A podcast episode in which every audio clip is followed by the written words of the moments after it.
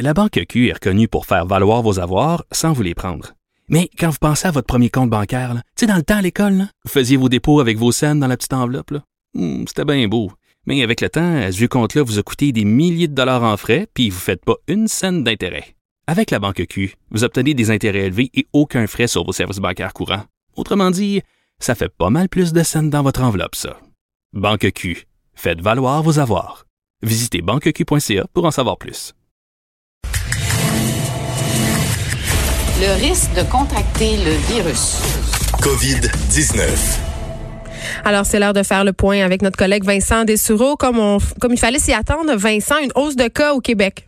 Oui, hausse de cas euh, qui est assez majeure. Je pense que tout le monde était assez saisi dans les dernières minutes par le point de presse euh, de François Legault. On annonçait quand même une hausse de cas, mais euh, ça nous a frappé, là, le chiffre 628. Peut-être pas ce point-là. là. C'est ça, on s'attendait pas à ce que ça monte autant. Faut quand même bon l'expliquer. Oui, on semble se diriger vers une transmission locale par endroit. Et il y a également le, cha- le- le- un changement dans le calcul euh, de par le gouvernement du Québec où on ajoute maintenant les cas probables aux cas confirmés, sachant que les cas probables généralement se confirment. Alors Ouais. on aura ce chiffre-là et dans les prochains jours, ce sera plus facile de voir cette courbe-là euh, prendre son, euh, disons, euh, une, une certaine stabilité. Je vais faire d'ailleurs écouter un extrait du tout début de ce point de presse de François Legault, qui avait malheureusement des, bonnes nou- des mauvaises nouvelles à annoncer aux Québécois.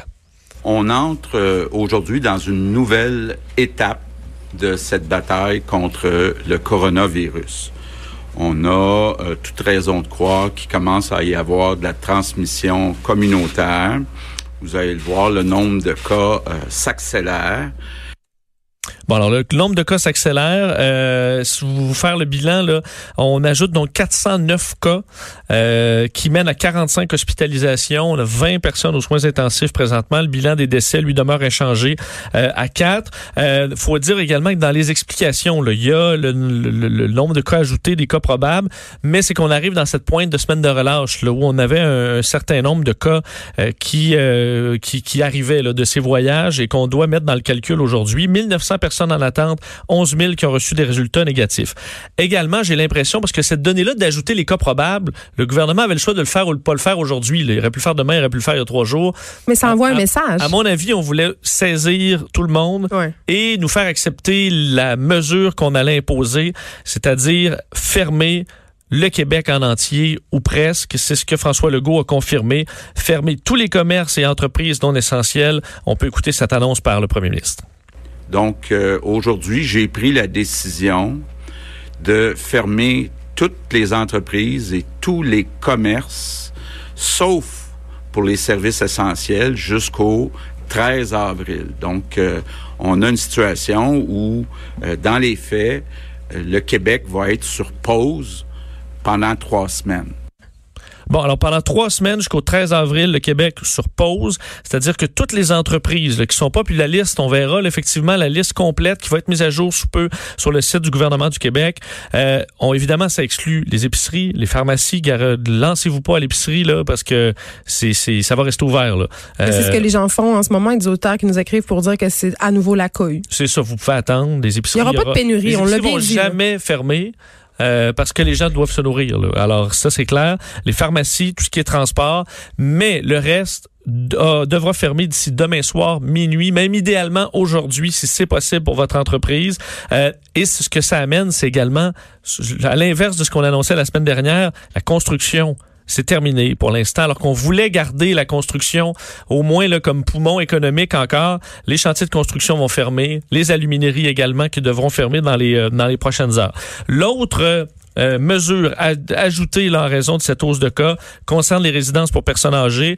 Euh, on le sait, là, il y avait il y a plusieurs conflits présentement dans des résidences parce que certaines personnes ont très peur du virus, d'autres disent écoute, moi je vais sortir dehors pareil. Faut bien mourir de quelque chose. C'est ça. Ou genre le jour où je pourrais pas aller dehors. ouais, bon, alors ça crée des conflits. Euh, François Legault vient fermer cette marmite-là. On ne pourra plus sortir à moins d'être accompagné dans certaines exceptions. On peut écouter Supervisé. un- une nouvelle fois Ouais. François Legault.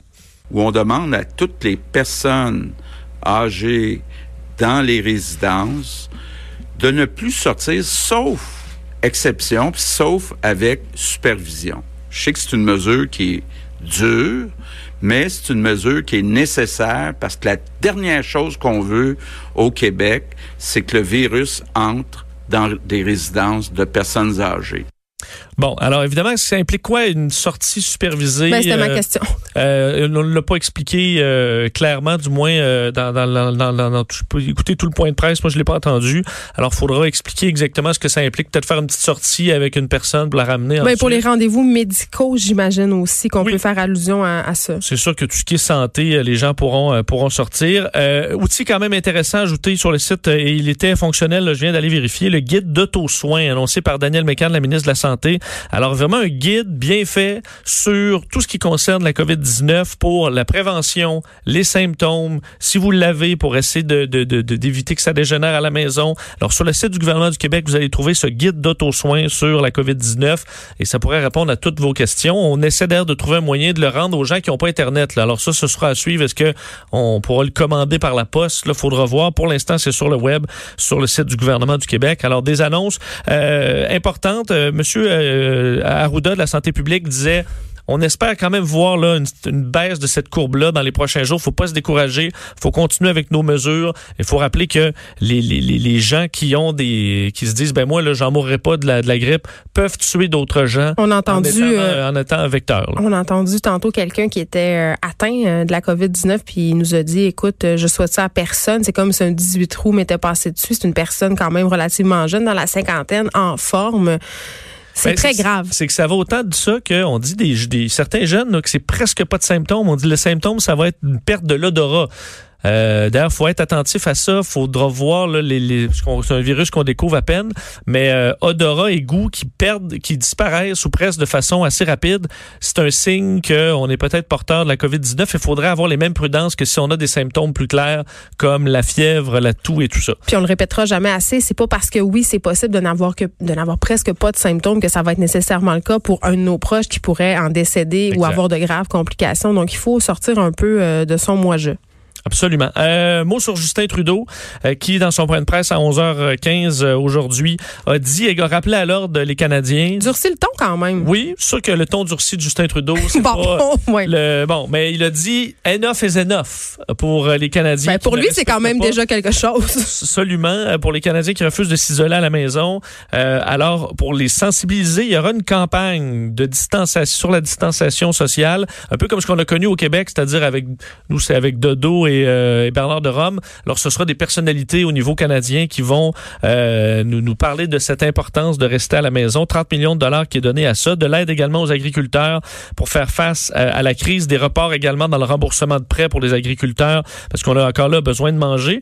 Et euh, annonce euh, également de budget pour soutenir la création et la production de vaccins et de traitements.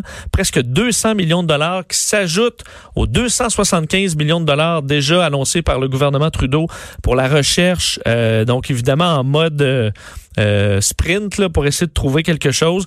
Donc des différentes entreprises qui auront des budgets quand même assez importants pour développer que ce soit des vaccins ou des traitements. On peut écouter Justin Trudeau là-dessus. Aujourd'hui, j'annonce qu'on va investir 192 millions de dollars pour soutenir directement la création et la production de vaccins au Canada. On finance une solution à long terme contre la COVID-19 chez nous.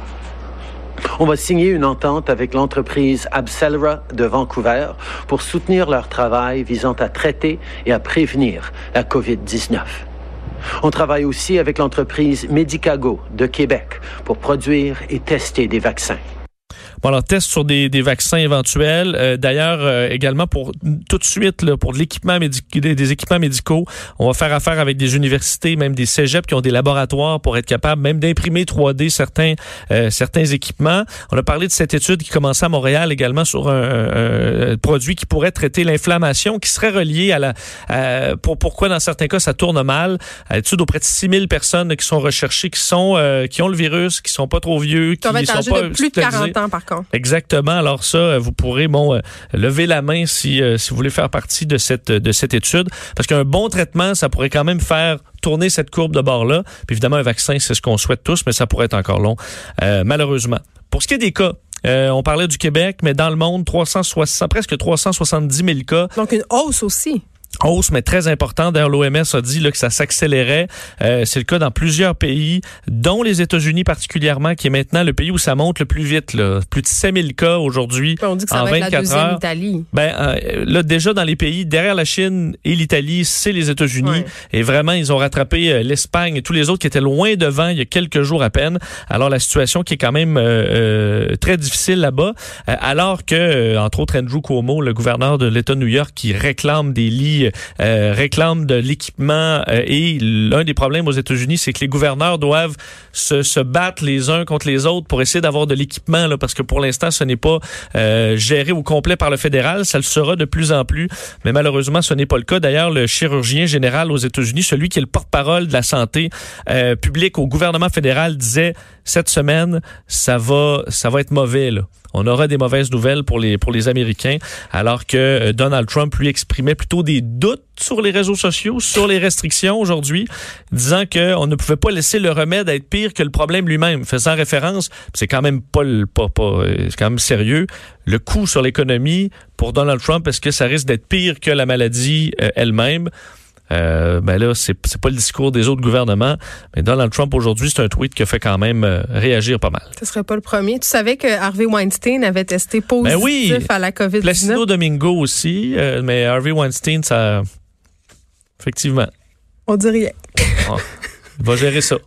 Mise à pied euh, massive chez Air Transat, Vincent aussi? Oui, rappelez Air Transat qui, euh, bon, c'est une question de temps. Là, Air Canada l'avait annoncé euh, la semaine dernière, 70 de son personnel, 3600 employés. En fait, c'est le personnel navigant au complet. Là. Il reste évidemment de l'administration euh, et autres. Euh, Jean-Marc Eustache, le président et chef de la direction de Transat, qui disait être en accord avec les mesures euh, pour préserver la santé publique. Alors, collectivement, on doit faire ce qu'il faut pour arrêter cette pandémie. Mais évidemment, c'est une période très, très difficile pour, euh, pour Air Transat. Et on va continuer quand même les vols jusqu'au 1er avril. Question de ramener euh, le plus possible des gens au pays. Donc, il y aura des vols jusqu'au 1er avril. Évidemment, plusieurs sont annulés, mais euh, on va essayer d'aller chercher le plus de monde possible. D'ailleurs, on sait que le Canada là, devra essayer de rapatrier 10 000 personnes un peu partout à travers euh, le pays. D'ailleurs, il y a des vols euh, qui, qui auront lieu dans les prochains jours, mais on dit déjà qu'on ne pourra pas ramener tout le monde. C'est ce que Ouais. François-Philippe Champagne disait sur les zones de notre l'émission de notre collègue Mario Dumont. Alors, on en envoie là, des avions au Pérou, on sait trois, deux au Maroc. Euh, il y a des pourparlers pour l'Espagne, Portugal, Honduras, Guatemala.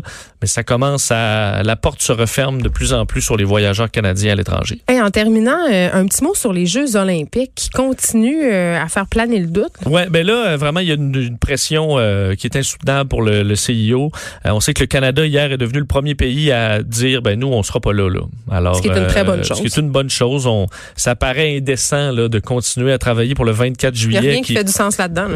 Même si jamais le 24 juillet, euh, on a trouvé un traitement miracle, la préparation des Jeux là, demande un effort, demande, je peux pas, je peux pas préparer des Jeux olympiques en respectant le 2 mètres, là, tout le monde en télétravail.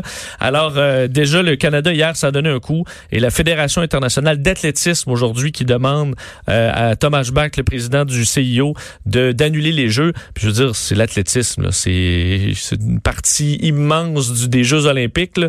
Quand le- la Fédération d'athlétisme internationale te dit, ben là, faudrait que tu annules, je pense que c'est le temps qu'on embarque. Est-ce que c'est l'ego des membres du CIO qui veulent attendre le plus Ah, C'est possible? des milliards de dollars, c'est surtout ça, on va se le dire. Sauf que si t'auras beau mettre les milliards, ça, peu importe la grosseur de l'événement, ça change rien sur l'indécence de faire ça.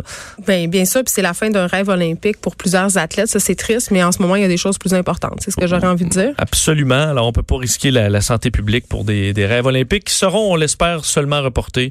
Euh, est-ce que ce sera 2021, est-ce que ce sera l'automne? On verra la décision du CIO. Merci. Vincent, on te retrouve tantôt avec Mario. Oui.